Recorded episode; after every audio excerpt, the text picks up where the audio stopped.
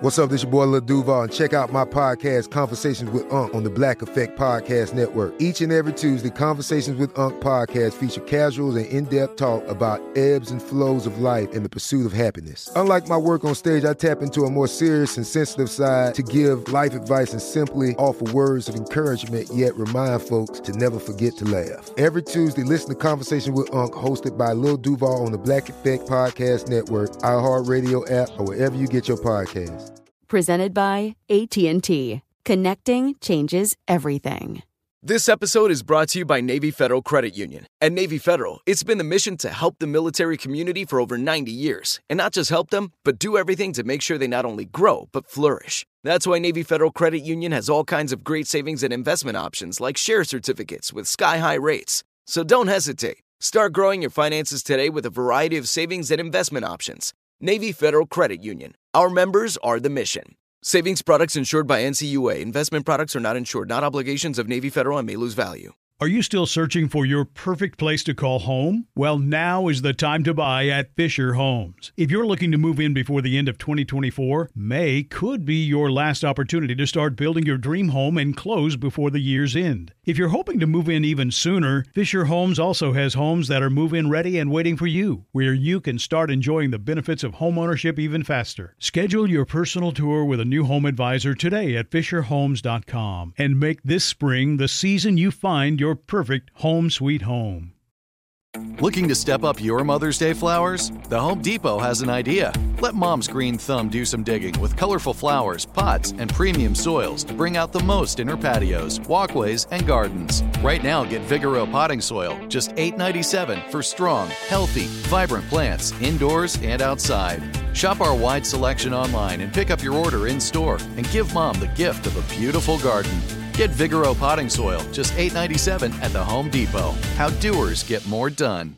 When you have health insurance, it's easy to forget about your out of pocket costs. That can be a lot of money. But are your bills accurate? It's estimated over 50% of medical bills contain errors. HealthLock can help. HealthLock technology securely connects with your insurance and flags any overbilling, wrong codes, and fraud. You can even have HealthLock work on your behalf to get money back from select past bills. To date, HealthLock has helped its members save over $130 million. To save, visit healthlock.com today. Brought to you by Toyota. Let's go places. Welcome to Forward Thinking. Hey there, and welcome to Forward Thinking, the podcast that looks at the future and says, all right, this one goes out to our producer, Noel. I woke up, saw a Texas dawn light shining in your eyes. I'm Jonathan Strickland. I'm Lauren Vogelbaum. And I'm Joe McCormick. So you guys went on a trip, didn't you? We sure did. Boy, howdy did we go on a trip. Where I- did you go? We went to South by Southwest Interactive in beautiful Austin, Texas. Yes, I shared a uh, Airbnb house with several other of the guys here at How Stuff Works. So uh, Noel and I both know the joys of sleeping in a large living room together. Aww. It was it was We're, a bonding we're, we're being a little bit sarcastic here at the top, but uh, but but no, but it was. I mean, it was an amazing, wonderful trip. Yes. It was overwhelming most of the time. Now, a lot of our listeners may already understand, but just brief rundown. What is South by Southwest So, Interactive? South by Southwest, first of all, you have to know that South by Southwest itself is an enormous festival that takes over downtown Austin, Texas for a little bit more than a week. And it has three it's not just music. No, it's not just music. It has three primary elements. It's got music, that's that's a big one. It's got film, that's a big one. And it has interactive, which is the youngest of the three elements to join this conference.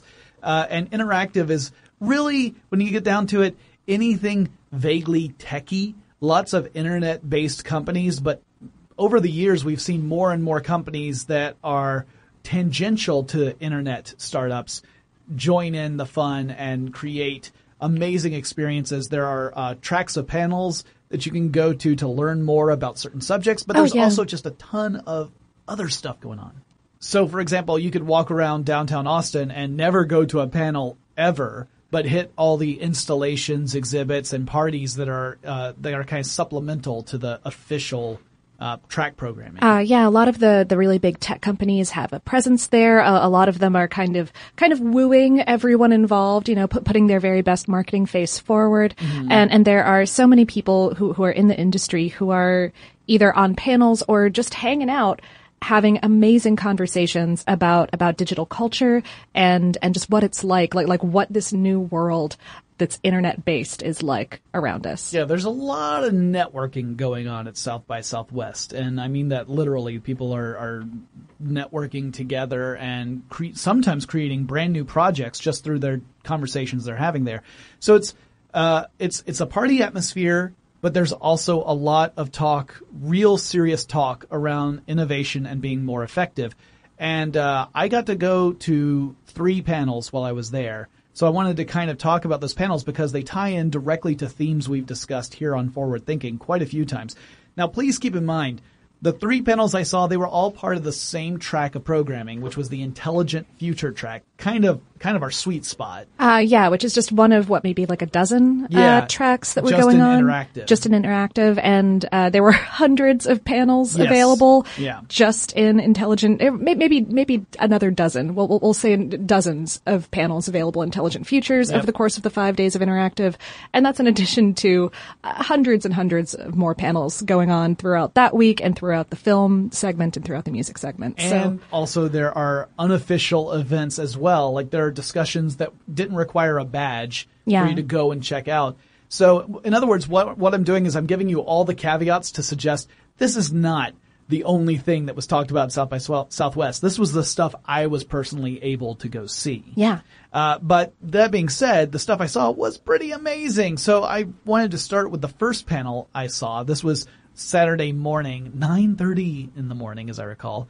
Uh, looking forward to rush hour. Wait, no, I don't think they have a 9:30 on Saturdays. They do. I've, I, I've witnessed it personally. I think downtown Austin was as surprised as you are by Yeah. this information. Yeah, uh, it actually was a pretty full panel too. That was the other thing that surprised me because I had always heard that uh, because of the party atmosphere of South by Southwest, the morning panels were not very well attended, but that was not the case in this one. Uh, it's called "Looking Forward to Rush Hour," uh, not the movie. Future of Transit. so uh, the panel I saw featured uh, Dan Dorley and Chip Walters, both of whom work for Altuit Design, which is a, a company that does uh, uh, industrial and product design and they are both designers. And so they kind of split the panel into two major uh, uh, subjects. Um, Dan Dorley took the the microphone first and talked about the future of cars. And uh, one of the things they really focused on, no big surprise, happened to be autonomous cars. This is something we've obviously talked about several times here uh, at Forward Thinking, but uh, at South by Southwest, autonomous cars are pretty much were pretty much talked about as an inevitable future. Not will autonomous cars become a thing, but it was more like when are they going to be the thing? I think Right. that's been our uh, consensus as well, I hasn't agree. it? I agree. Yeah, it's just one of those where you go there and, and everyone's talking about like it's already here almost. Like we're and uh, to be fair, it looks like we're right on the cusp, right? It's just going to take a little bit more work for us to see the first really uh, truly autonomous vehicles uh, available for some form of commercial uh, purpose. It may not be for a personal vehicle, but we'll get more to that a little bit. So he also talked about how autonomous cars have the potential to drastically change car design and more in the future. For one, uh, obviously there's not necessarily a need for human controls. Uh, so this hasn't completely shaken out yet, right? There's some designs for autonomous vehicles that include things like your traditional steering wheel and other controls, some of which might fold away when you go into autonomous mode. Uh, but there are other companies like Google that advocate for a complete lack of human controls, uh, basically because it improves safety. The idea being that if you're driving down the street and you've got a friend sitting in the passenger seat, you don't want your friend reaching over, suddenly grabbing the steering wheel and giving it a, a strong jerk to the right, right? Well, you same thing. You don't want to have an autonomous system in control of a car and then have a human try and wrest control from that. E- uh, Especially if, if brain power wise, your friend is, for example, a small child or extremely inebriated. Like that's Right. probably how the technology in Google's cars would see us right. humans as if they. extremely inebriated children. Yes. Yeah, that's exactly how how they would see us, and and for good reason. I mean, you're talking about a system that has planned out what it's going to do, and if you introduce what appears to be random noise into that, you have just put a, what was at least in theory a safe system uh, into and and turned it into one that's not safe. So uh, that was one of the points he made. Also said that if you don't have human controls, it means you can completely redesign the interior of cars. And we haven't really talked about this on forward thinking, but when you think about it, that's true. You could have an interior of a car not look anything like cars do right now. We've seen some artist depictions of this where all the seats are facing inward, where it's more like almost like a conference room, mm-hmm. like there's a table in the center and your your your back is to the windshield. Oh, there, there's still some practical considerations to think of around like like motion sickness.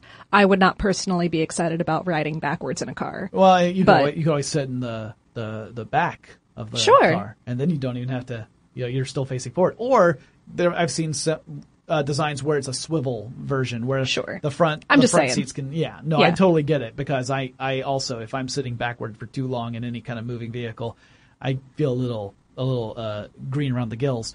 But you could also create more um, displays for things like entertainment. You could have a lot of other options. Uh, you could have workstations if you wanted to do work while you're in the car. Also, could make you really motion sick if you're not used to that sort of thing.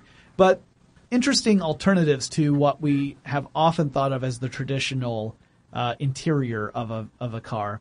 Also pointed out, uh, Dorley pointed out that autonomous cars are safer than human drivers, and once there are enough autonomous cars on the road, you can really change what is standard car design. Uh, for example, you don't need to build in huge crumple zones if all the cars on the road, or the vast majority of them, are autonomous, because the likelihood of any kind of crash on that level is so low, which means you're using less material to make your cars. That's less wasteful. Uh, you can be more efficient with the material you're creating. It also means that the cars themselves weigh less. And presuming that these cars are also electric, which I think most people just assume that's the future, that's going to be it. Uh, electric in one way or another, it means that you can preserve battery life. You know, their battery doesn't have to put out as much uh, electricity to move a lighter car as it would a heavier car. You know, pr- pretty simple stuff, but his point was that the implications of autonomous cars go well beyond you don't have to drive anymore. Um, he also brought up the idea of uh, of a universal chassis. So, in other words, you create a base for your vehicles that is common across all the lines of vehicles you make. You might have to extend it a bit for certain vehicles, like uh, the chassis that you might use for a compact car. Obviously, you would have to alter a little bit for it to be like a pickup truck. But you could start with the same basic uh, foundation, and this allows you to uh, to rapidly build various different vehicle types on demand, poss- possibly because he also brought up the potential for 3D printed cars. Yeah, and and yeah, right. Any anytime that you can streamline the manufacturing process, you're you're saving time and energy. Yes, and that's both of those are, are non-trivial, right? We've talked about well, and know, money, but yeah, yeah, yeah, time, energy, and money. It's a it's the it's the trio that's everyone's wanting to uh, to really crack. Uh, we actually saw this concept championed in person, or at least when I say we, I mean a crew from How Stuff Works did. I went to CES, and you might remember I talked about Faraday Future's FF01 race car concept. It was a super crazy looking race car, but it was really just an eye catcher for Faraday Future to talk about their approach, which takes this idea of let's start with a basic foundation that is very easily modifiable, and then we can create all sorts of different vehicles using this same uh, chassis, and that reduces production costs dramatically. And ultimately, it means that these types of vehicles will be less expensive to make, and therefore, at least in theory, less expensive to purchase, uh, as well as other implications. So, uh, he also talked about you could get to a point where you could design your own vehicle. Yeah, like like on the flip side, uh, you know, instead of being less customized, you could you could get something very customized. Right. So you you got like your basic chassis where essentially that that is unchangeable to some degree. But then you can sit there and decide how your car should look. You can become a car designer using some form of uh, 3D manipulation software. Like should it have uh, should it have that gremlin on the front like the truck in Maximum Overdrive? Uh, you, I mean, I guess you could do that. I was thinking that you could go crazy like Homer Simpson when he had the chance to design his own car. Like, you need a horn everywhere, that kind of thing. um, so, uh, but you could actually design your own unique vehicle that nobody else in the world will have. Uh, and there are even some companies right now that are experimenting with this. Now, granted, this is super high end, so you've got to have a lot of money to be able to do this sort of thing. Also, you obviously need to have some some skill in design to make this uh, something that's bo- both going to be a, practical and attractive, or if not practical, at least safe, right? so, uh, but but it's an interesting notion that we could get to a level of customization where, at least for some businesses, you don't, you know, people will ask, well, what kind of car is that? Oh, it's my car. I made Mm-hmm. it. There is no other like it. That's pretty amazing. Uh, and then the second half of the talk uh, discussed the Hyperloop, right? Yeah, this was Chip Walters who took this uh, concept and ran with it. So he was talking about how when uh, Elon Musk or Elon Musk, I usually say Elon, but I've heard both, uh, was talking about Hyperloop. His idea was that he wanted to make the the designs that he and his engineers had come up with uh, available for other companies to play with, to turn this idea into a potential reality. And Altuit Design was one of the companies that actually took on that challenge. So first, Walters explained the differences between their approach to creating a capsule for the Hyperloop and the one that was outlined in the initial documents that Musk released. And so, uh, in Musk's version, the idea is that a capsule would travel at a top speed of more than 700 miles per hour, or 1,127 kilometers per hour. But Walter said that when their engineers started working on this and started crunching the numbers, they decided that it was probably better to design a top speed of between 300 to 400 miles per hour, or 483 to 644 kilometers per hour, as the top speed. Not that the 700 would have been impossible, but this would be more achievable from an engineering standpoint. It's more practical mm-hmm. Uh, for a couple of different reasons. One about you know the amount of energy you would need to uh, push something up to that that top speed. Another would be uh, how long you would want the acceleration to last, because obviously if you have a short period of acceleration, you create a huge amount of force that the the people riding the capsule will feel. So you want to decrease that amount. You want the acceleration to be nice and gentle so that it's not something that everyone's concentrating on, like they're suddenly pressed back in their seat and can't move forward at all. Um, and he also pointed out that this caused some other issues because if you're moving at a quote unquote slower speed, then your trip is going to take longer, right? Like a trip from San Francisco to LA will take longer. The original Hyperloop design has that trip lasting about half an hour. Well, if you're going half that speed, you're talking about at least an hour to get from point A to point B. Which is still incredible. Yeah. But it, you know, You might need to go to the bathroom in an hour. oh, right. You might be all right for half an hour. You might even be all right for an hour, but for longer travel times, you have to start thinking, all right, well, now we've got to build in something that wasn't in the initial approach, which is lavatories. And that's just one of those practical considerations you have to make.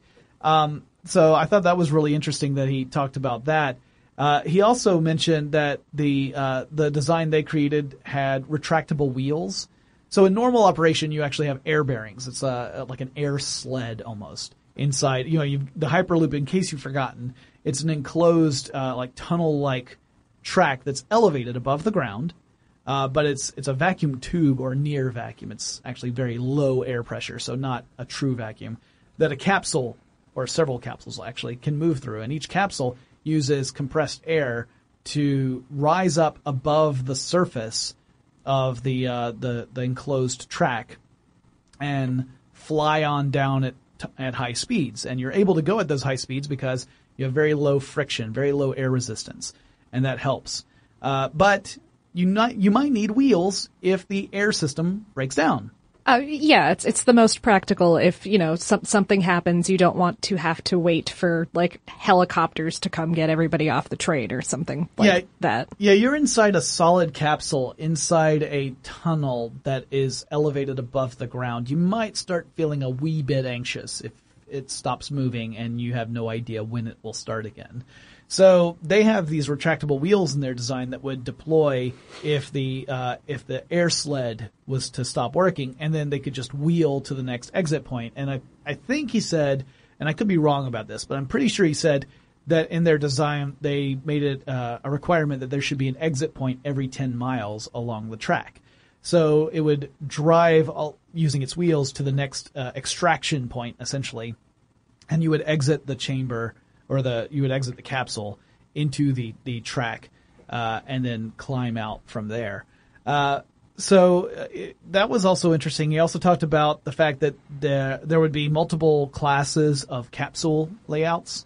So sort of like how you have different classes of seats in an airplane, you would have different classes of seats in a Hyperloop. Um, he first explained that Musk's design allowed for two different sizes of capsules, one that would be smaller and one that would be larger, and they chose to go with the larger one for two reasons. One, the smaller one created a real feeling of claustrophobia when you think about how small it was. Um, and two, the larger one would allow for uh, you to have a car stored in one of the the um, the capsules. So the idea being that if you were trying to go from San Francisco to LA, but you needed to have your car once you got to LA, it could transport the car as well. Um, and so uh, they they showed off some of the, or he showed off some of the artist renderings of what these different capsule interiors would look like. So the the top of the line had the fewest number of seats, so each person was given the most space possible.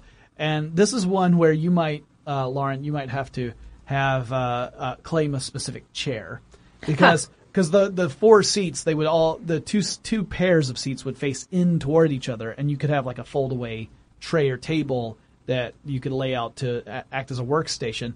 But again, it's almost like a um, conference table. Now the difference here, of course, is that you can't you can't see the outside. There's no window for you to Oh, look at. right, right, which is which is a huge part of, of motion sickness. Right. Absolutely. Right. So uh, it's also something that some people might find creates some anxiety, but I'll talk more about their solution to that in just a second. So uh, that was the most roomy of the three Is, layouts. is it puppies? It could be, but I'll get to it. Uh, so next was a business class style capsule, which had sort of roomy ish seats. What you could think of it like kind of the uh, the comfort economy seats in some airlines, and then you had your economy class or standard class, which you know you pack them in like sardines.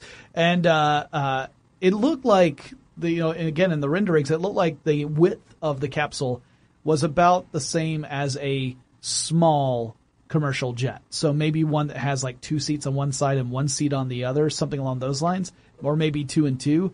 But that's about as many as you could pack, just because the the limitations on the uh, size, the interior size of the capsule. Um, and here's how they tried to combat the feeling that you're just in a, you know, like a like essentially an elevator that you can't get out of for half an hour or an hour. They in their design they expect that the walls would be uh, very high quality displays, and you could display something on the walls that could be uh, it could even be uh, in motion, like it could be a video, not just a static picture, so that you have something to look at besides just you know the people sitting around you. And in the examples they had, they had one that looked like you were flying over clouds, like you were in a jet, uh, with with no obstruction, like it, like the whole thing is just open because you know there, there are no windows. The whole side of the wall is a screen. Uh, there was another one where it made it look like it was a giant aquarium, so it's really cool. But uh, you know, again, it was just sort of conceptual. There's they don't have one built. Um, so I thought that was pretty interesting. And they also said that uh, because of their design, because they're not a jet, you don't have to have the capsule accelerate to top speed right away. You can take a lot of time and have it continuously accelerate at a lower rate, thus creating less of a of a force upon the people inside the capsule. Right. Now that's obviously important. If you're if you're one of those people who's sitting with your back facing the front of the capsule, and if it were to accelerate quickly, you would be bent forward, right? You wouldn't be pressed back in your seat. You would be folded up. So uh, you'd want to make sure that that accelerative force is not so strong as to create discomfort in the passengers. Oh, right. Yeah. No, nobody wants to unintentionally head desk. That's Yeah. not. That's not fun. No, uh, intentional head desks are are co- comedic. Uh, unintentional ones are tragic. So um, he also mentioned a neat thing that I never thought about before. So clearly, these these tracks are not going to be a straight line. You're not going to have a straight line from San Francisco to L.A. There's going to be some curves. But then you think, well, curves when you change direction, that's an acceleration, right? Because it's a velocity thing. It's got a vector. Uh, so how do you change the direction without having that Star Trek effect of everyone being jostled around inside the capsule whenever it's because you can't even see when a turn's coming up, right? Because you're inside a solid capsule. And they said, well, the way it works is it banks. Uh, the actual capsule will roll up the side of the wall, the the curved uh, wall of the tunnel, and uh, because of that, the G-force will continuously be pulling you downward, not pulling you left or right because it has this banking ability. Same sort of thing that if you had a racetrack with banked turns, those G forces are pulling you down more than they're they're pulling you off to the side. Uh, so if you've ever been on a road that has like a banked turn, you know it feels a lot different than if you're just going around a flat curve to the left or right where you're being pulled to one side or the other.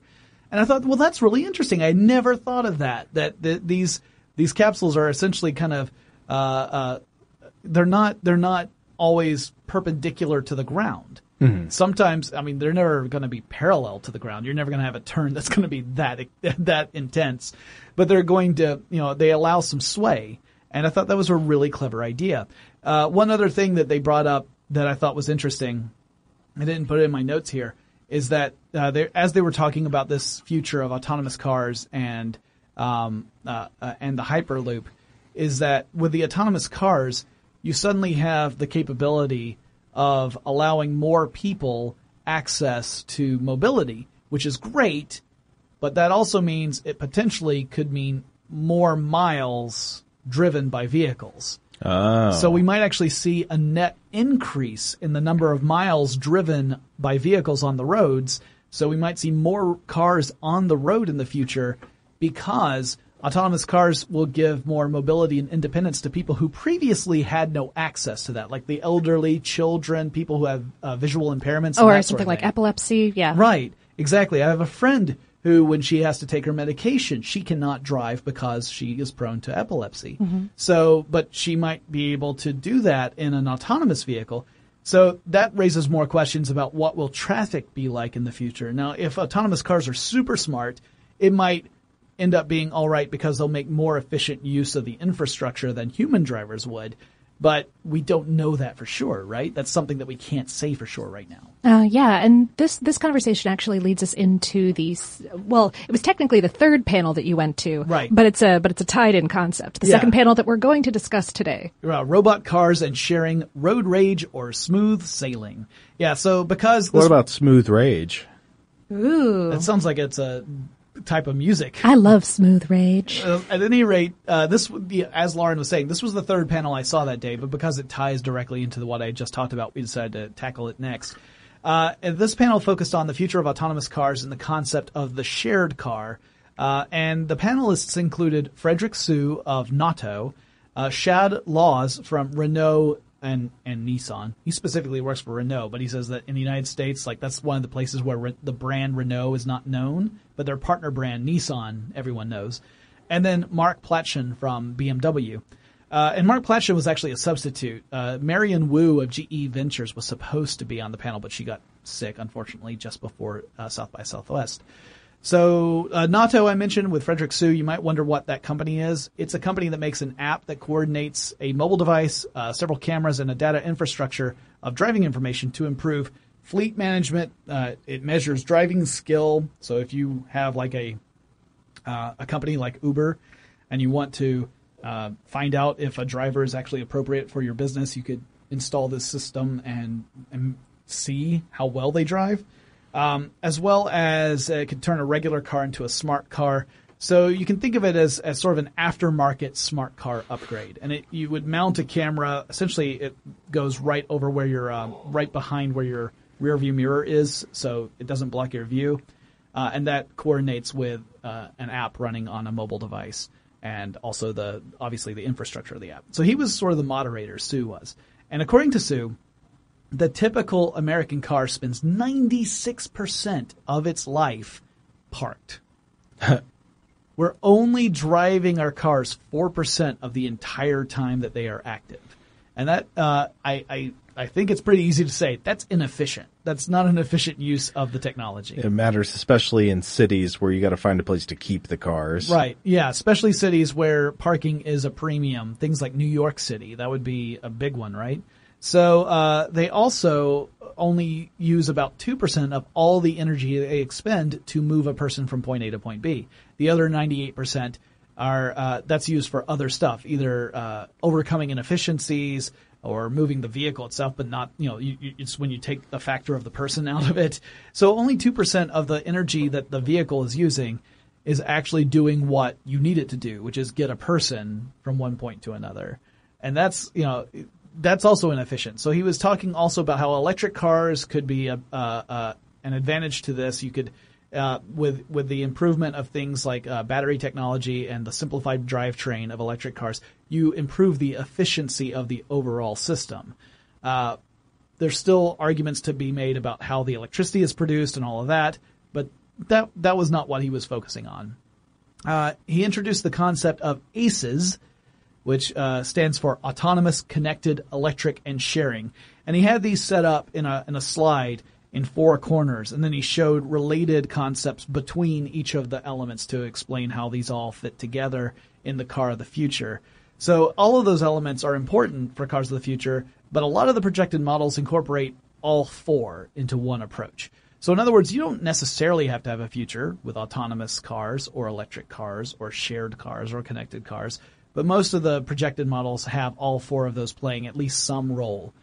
Uh, and he said that the autonomous car era will be akin to another industrial revolution with massive disruption across multiple industries beyond personal transportation, including shipping, so like the trucking industry, uh, and the airline industry. Because if you're able to get a, uh, a, a cheap ride in an autonomous car to take you to your destination, and it's less expensive than an airplane ticket, and you're not as concerned about getting there in the least amount of time, that could be incredibly disruptive, incredibly um, uh, hard for the airline industry to handle. It may become a very different business uh, in five to ten years, or twenty to forty if we want to go with our usual number. Hmm. So, according to laws, the safety benchmark for manually driven cars is less than one fatality for every 100 million kilometers traveled. And he says most ma- nations meet this or exceed this already today. And he was making this point to say, uh, you know, talking about making the argument that autonomous cars need are, are safer than uh, manually driven cars. His point was manually manually driven cars are already really safe because when you take this benchmark and you look at the world, almost all the nations already meet it.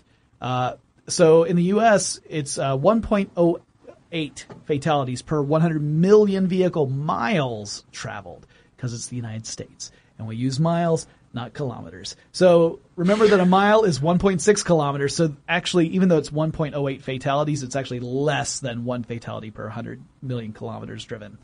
Uh, but not all states are equal. According to the Insurance Institute for Highway Safety, Wyoming leads the state uh, states in fatalities per 100 million miles driven at 1.59 and Massachusetts is on the low end at 0.57 for 100 million miles traveled. So I appreciate Laws's point that manually driven cars are already remarkably safe. However, that being said, it's very easy to kind of think of that in a statistics point of view, but when you start looking at hard numbers and you realize that in 2014, 32,675 people died in the United States due to car accidents, that to me is more powerful than less than one per 100 million kilometers traveled. Well, it means we do a lot of car driving. Yeah. Yeah, we've got a lot of cars on the road and we we're driving a lot. So in my mind, the safety argument is still a very relevant one. Laws was kind of saying, well, until autonomous cars prove that they are safer than uh, manually driven cars, which are already really safe, it's a non-issue.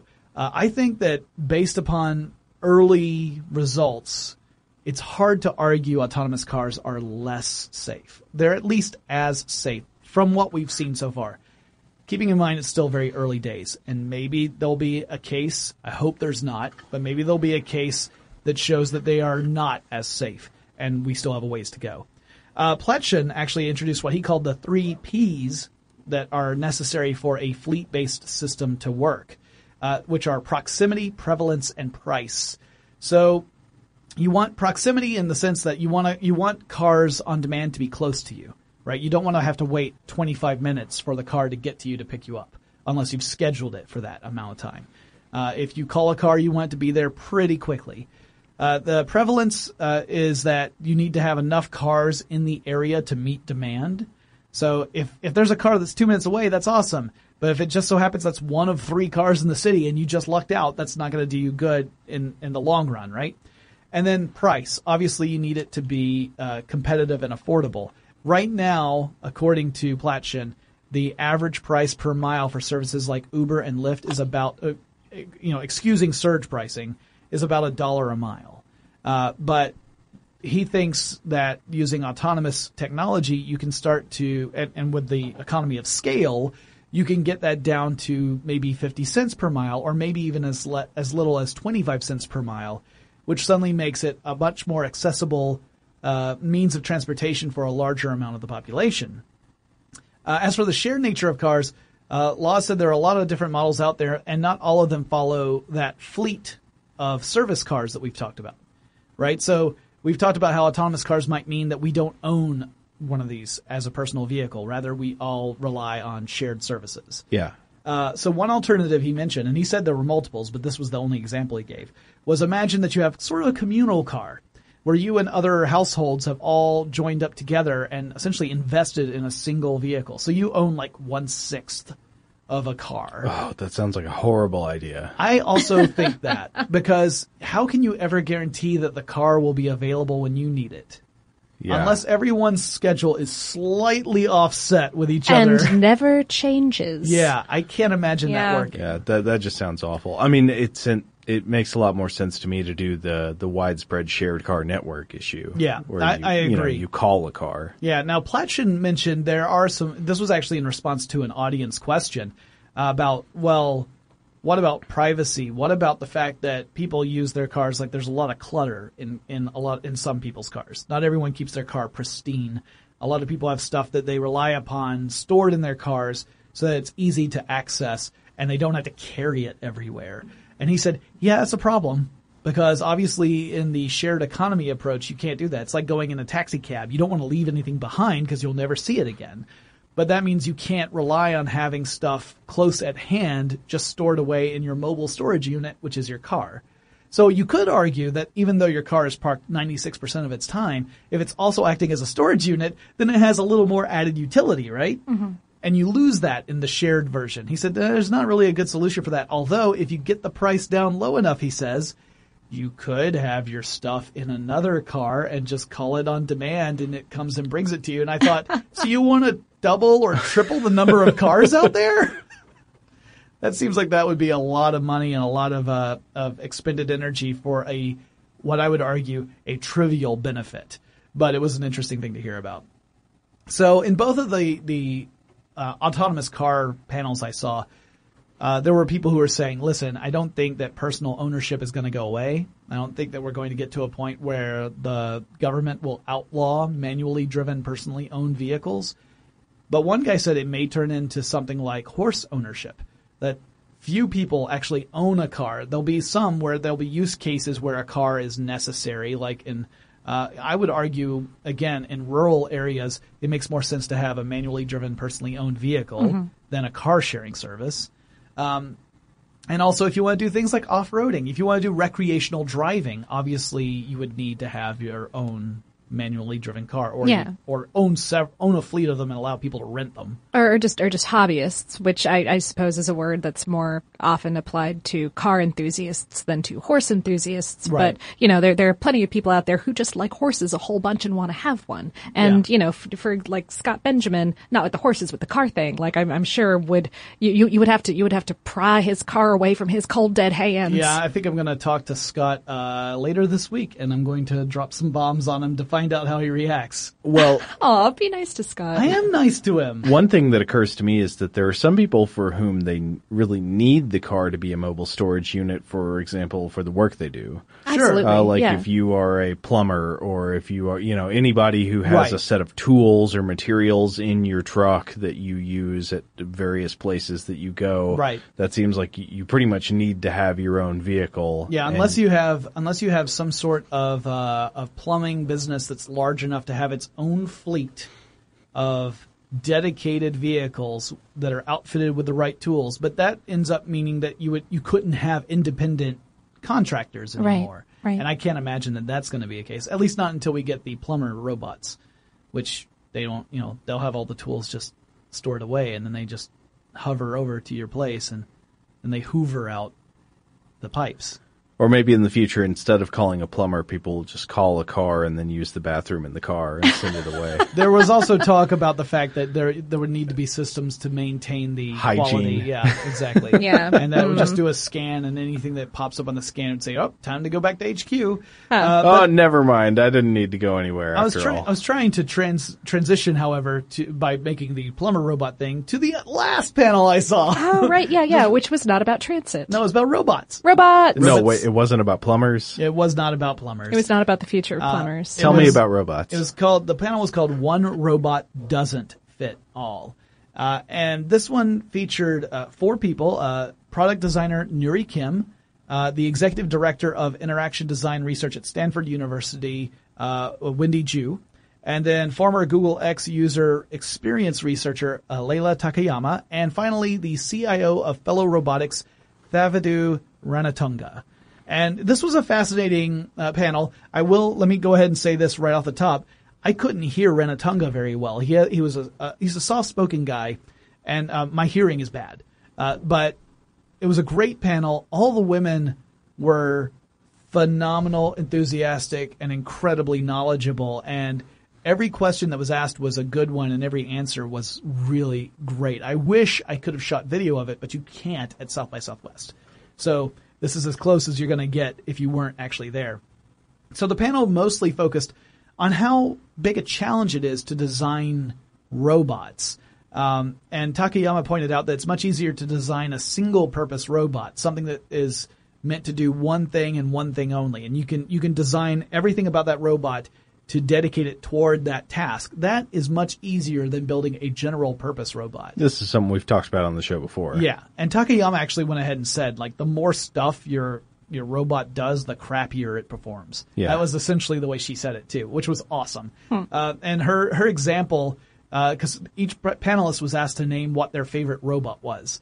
And her favorite robot was Mo from WALL-E, and Mo was the little tiny Oh. robot, just as Mo, and it tries to scrub. It, it's a cleaner robot. It just scrubs dirt off of things. Uh-huh.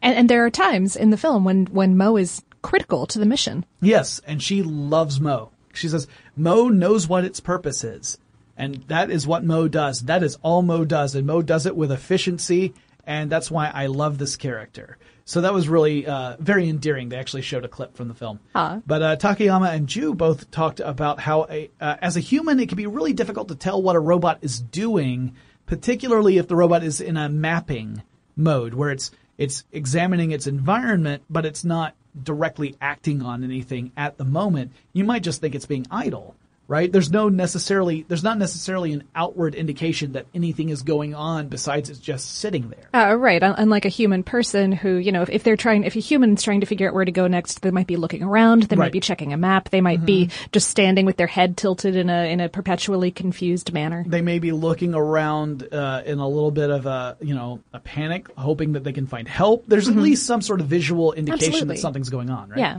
Uh, so uh, uh, Takayama actually told a really funny story about that. Well, first, first I should mention that um, that Ju's point was that there's also an issue where there's a trust barrier. If you don't know what the robot is doing, it's hard for you to trust the robot, right? You you if you suspect the robot might be doing something uh, on the sly, then it's going to make you feel nervous. And she brought up the example of Amazon Echo. This actually ended up being an interesting discussion because uh, didn't think of Echo as being a robot, but Ju said, no, it totally is a robot. It's doing work on behalf of humans.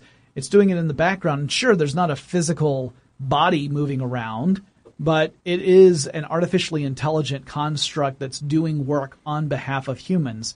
And uh, it doesn't necessarily fit the traditional definition of robot, but it's still doing what a robot does. Sure, it's still a, it's a robot. Yeah, it's at least it's at least Lauren just did some air quotes. yes, it's at least the back end of uh, of a robotic system. It just lacks the physical body to move around. Yeah. uh, it doesn't need it for what it does. They just need to give it a single wheel.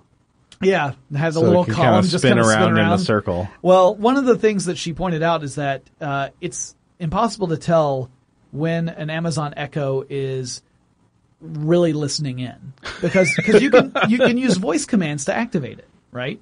You Yeah. say Alexa and it wakes up. And by the way, if you have an Amazon Echo and I just woke it up, I'm sorry. Anyway, uh, because it's listening, you don't know if it's spying, if it's recording, if it's transmitting. That makes people nervous. It creates a trust issue. She says there needs to be some sort of system built in to uh, make people feel better, like they know what's happening. Alexa, order 10,000 drinking straws. Oh, man.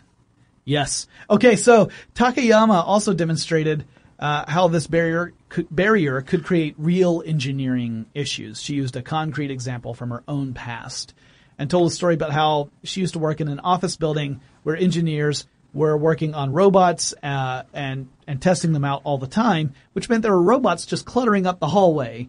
And there was a particular hallway that her office was off of that often was used for robot testing. And she said, I, I, I got to the point where I hated the things because I had to try and find a way to get around them while Uh-huh. doing my day to day stuff.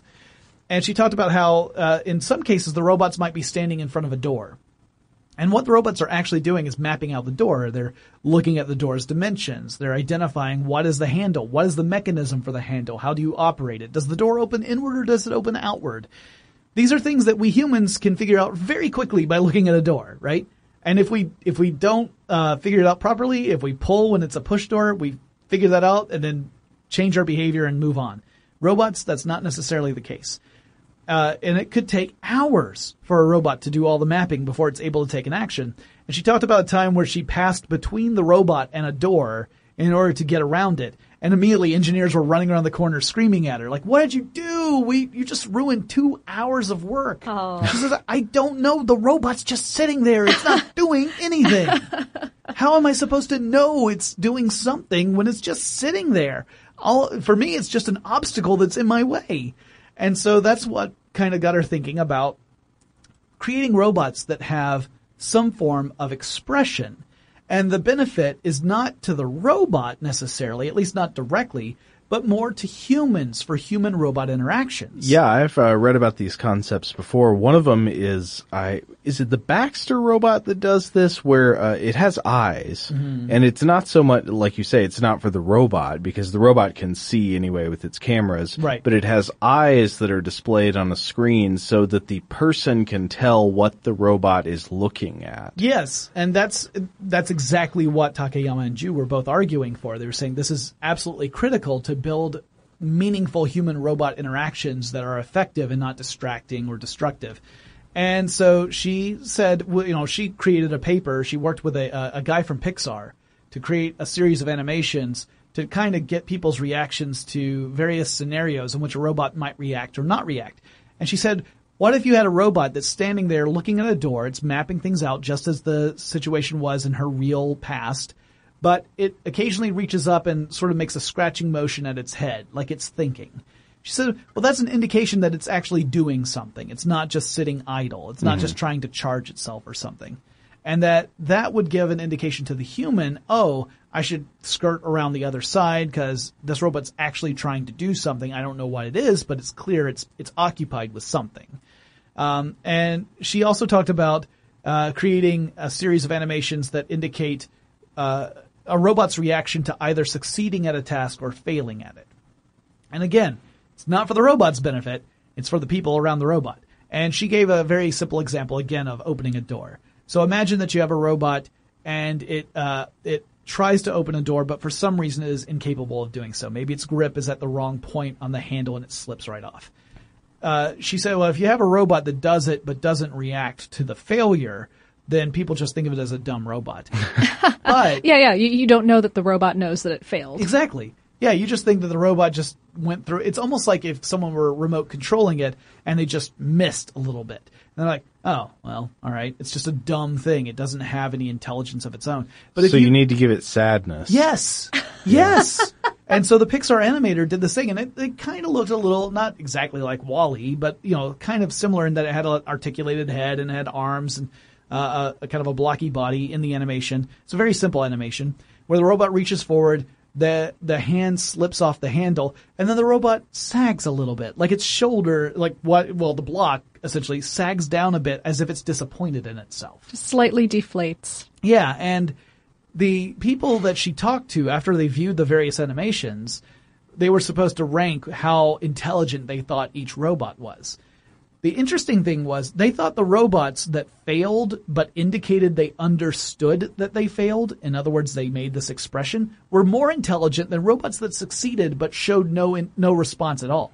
Huh. So they, there Oh, also that's were great. success ones. Yeah. And my favorite was a success one where the robot opens up a door and then immediately, like, like they had a little column that represented a person. So uh-huh. the robot opens up a door and immediately turns its head to the person and looks down, looks up and, and, and perks up as if to say, look what I did. And everyone in the audience went, oh, these were very simplistic, um, Yeah, yeah. representations too. They weren't like, like realistic or true to life or anything. So I thought this was fascinating. This idea of designing robots for human robot interaction, uh, again, taking human psychology into account. Because often from the roboticist side, they're looking at a functionality approach, right? They need to find a way to make a robot be able to do the thing it's designed to do. But if that robot is designed to interact within a human environment, part of what it has to do is interact with humans. Yeah. It's usually the trickiest part. Yeah, I believe there is a uh, human robot interactions lab here in Atlanta at Georgia Tech, isn't there? Yeah, you've, there's- Mm-hmm. you've spoken to people there. Yeah, it's it's really interesting. I mean, there's and there's so many different ways of of creating this. There were some great questions at that panel. One guy uh, asked because he worked in an, in a, a company. Either it makes industrial robots or they use industrial robots. I can't remember precisely, but he said. What do you think about what are ways that we can design industrial robots so that they create a, a, a warning that people can pick up on and not just dismiss. And they were saying, yeah, it's really tricky because if you create an expression that becomes, uh, that, that people associate with being human, they, there's also the danger of dismissing something. Like you might dismiss a person who you don't think is really an authority figure telling you, hey, don't do that. And you're like, oh, well, they don't even know what they're talking about. And they said, this is actually a really hard problem to solve because you want to create the safest possible response, but you right now people don't agree on what that actually is. I would say that what you should do is when you're designing dangerous industrial robots, you should design them to look scary. Yeah. You should specifically design them, like hire people to design them so they look like angry monsters. And maybe have like like circular saws on the shoulder that are just constantly rotating. and- Well, no, not necessarily make them more dangerous than they already are, but to make them look like a scary creature. Joe, reach for the stars, man. Okay, Come on. okay. You Ma- know? Maybe, All the maybe, saws, every saw. maybe uh, like like edgeless circular saws, so that they're not actually more dangerous. They just look. and have Well- them just roar and breathe fire every think, now and then. I think if you make it make a really obnoxious sound, and Oh, also yeah. look bad. Actually, instead of making them scary, just make them annoying, like like Ur- like a field of Urkelbots, like putting together your. but everybody want to hug Urkelbot. oh, that's actually I'm- that's true. I'm thinking of uh, what's the what's the little robot in the Borderlands game? Uh, I'm thinking of that one, Claptrap. Make Uh-huh. it like Claptrap, where you know after you're around it for 30 seconds, you're like, I would rather be anywhere else but here. Um, it, it was a really cool conversation. I'm glad I got a chance to go to that panel, and in fact, I have to thank Lauren for that because I originally had a different panel on my schedule, and she said, "Well, why don't we just switch it out for this other one?" And it was totally the right call. It was a much better. Well, I don't know. It was a much better panel because because you didn't see the other one, but it was a very informative and entertaining panel. Uh, so uh, huge props to all of the people at South by Southwest who who did these panels. It's really interesting stuff, and um, and it was great to kind of get that that view of the future. I think in all cases, it was more optimistic than otherwise, which again kind of speaks to me. So I, am really glad that we had the opportunity to go there and that I had the opportunity to sit to sit down on some of these panels. Yeah, it, it was a really exciting conference overall. Uh, I, I, definitely recommend if, if people are interested, as well, probably many of you are, in, yeah. uh, in, in hearing industry experts talk about these kind of things. And, and you know, there, there's a lot of marketing involved too, I think. Yes. But, yeah. but it's it's really it's really lovely getting to actually talk to these people. It is, and uh, of course, there are tons of other things that are awesome about the surrounding event uh, like the tacos, which I will talk about at length. How many how many tacos did you eat while you were there? Do, do you have a count, a total seven, taco count? Seven tacos. I only had five. I think I think I might be like the like the lost the lost leader in, in taco. Yeah. Con, consuming consumption. Yeah. Consumption. I, oh wait, wait. I'm sorry. I had nine. I forgot about there you the, go. I forgot better. about the two airport tacos. I, so, I, I, actually had three like immediately upon landing. I'm not sure. I'm yeah, not sure why I did that. It, it, it, they are addictive. Well, uh, at any rate, uh, I do recommend checking out South by Southwest if you get the opportunity. It's a pretty it's pretty expensive to get a badge, but there are a lot of things again surrounding the conference. If you if you're not able to uh, afford the direct conference, there are a lot of opportunities to talk to super smart people in all different fields of music, film, interactivity. Mm-hmm. And there's a there's a lot of areas that you can get into with a guest pass, which is basically just like an online registration process. Yeah, you, yeah. you, d- you, don't have to go through. You don't have to pay any money for it. Right. So uh, definitely check it out. And, and uh, hey, uh, check out some of the videos that are coming out on now.howstuffworks.com. Yeah, and got, also our YouTube channel. You can you can find them with Google. Yeah, I'm we sure. got we got quite a few, right? We got some about uh, autonomous cars, future of transit. You did one about that, right? And Mm-hmm. I get I did uh, one about robots. Um, and some other stuff too. Yeah, we, we've got a ton of amazing video. Our crew worked their butts off to uh, get all around Austin and, and shoot those and edit those in, in a timely manner. So check that out. Also, if you have any questions or suggestions for future episodes, send us a message. Our email address is fwthinking at howstuffworks.com or drop us a line on Twitter or Facebook. At Twitter, we are FWThinking. Just search FW Thinking in Facebook's little search bar. We'll pop right up. You can leave us a message. And we will talk to you again really soon.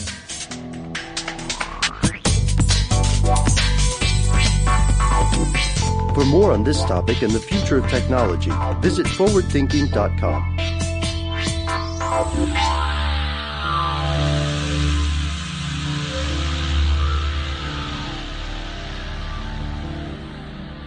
Brought to you by Toyota.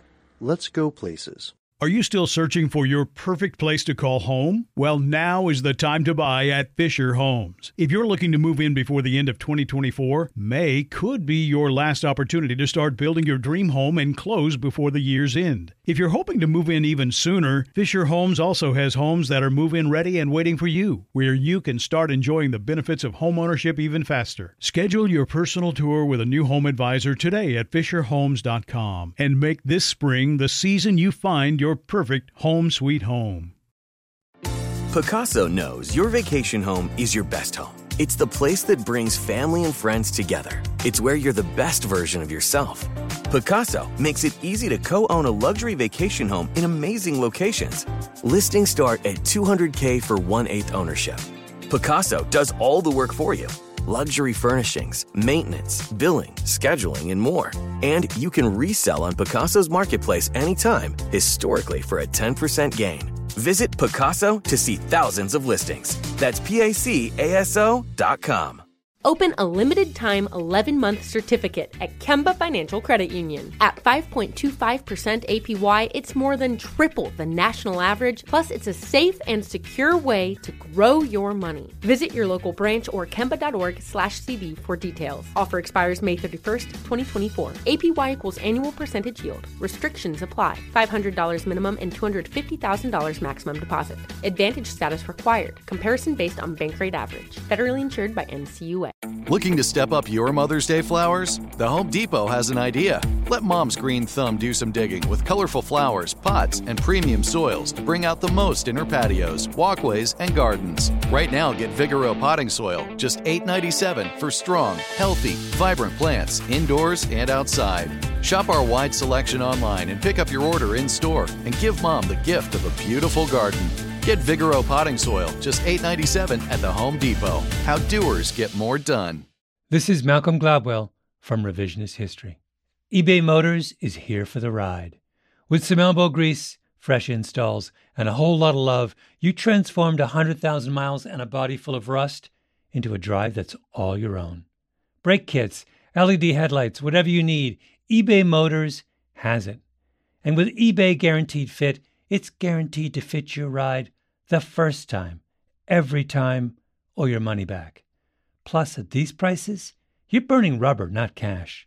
Keep your ride or die alive at ebaymotors.com. Eligible items only, exclusions apply.